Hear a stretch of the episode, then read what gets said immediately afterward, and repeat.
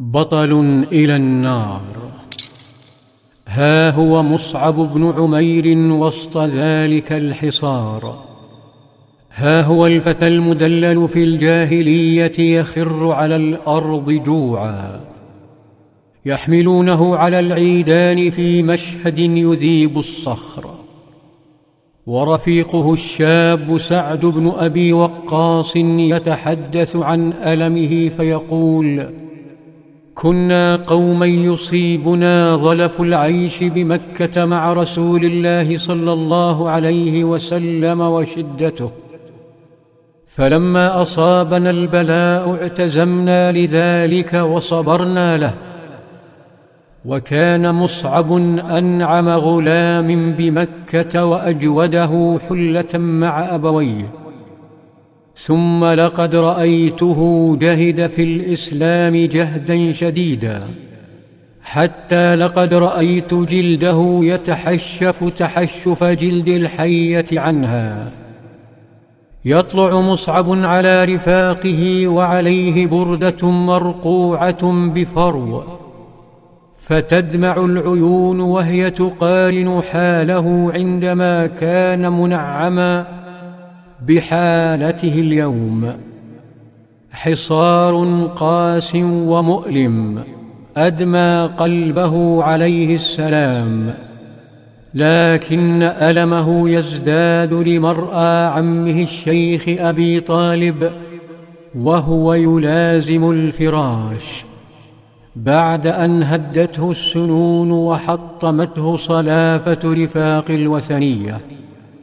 وزاد من حزنه صلى الله عليه وسلم علمه بأن أبا جهل قد جاء لزيارته بمعية عبد الله بن أبي أمية أخي أم سلمة وهم سبب بعض معاناته. كان ابن أبي أمية سليط اللسان على رسول الله صلى الله عليه وسلم.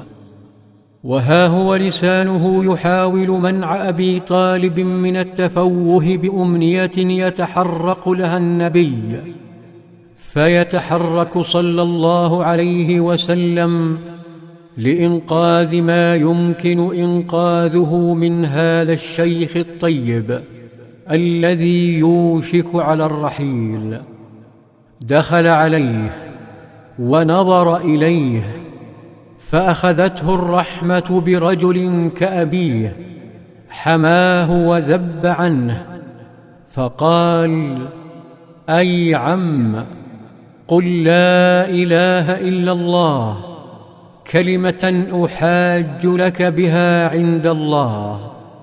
فقال الرجلان أترغب عن ملة عبد المطلب؟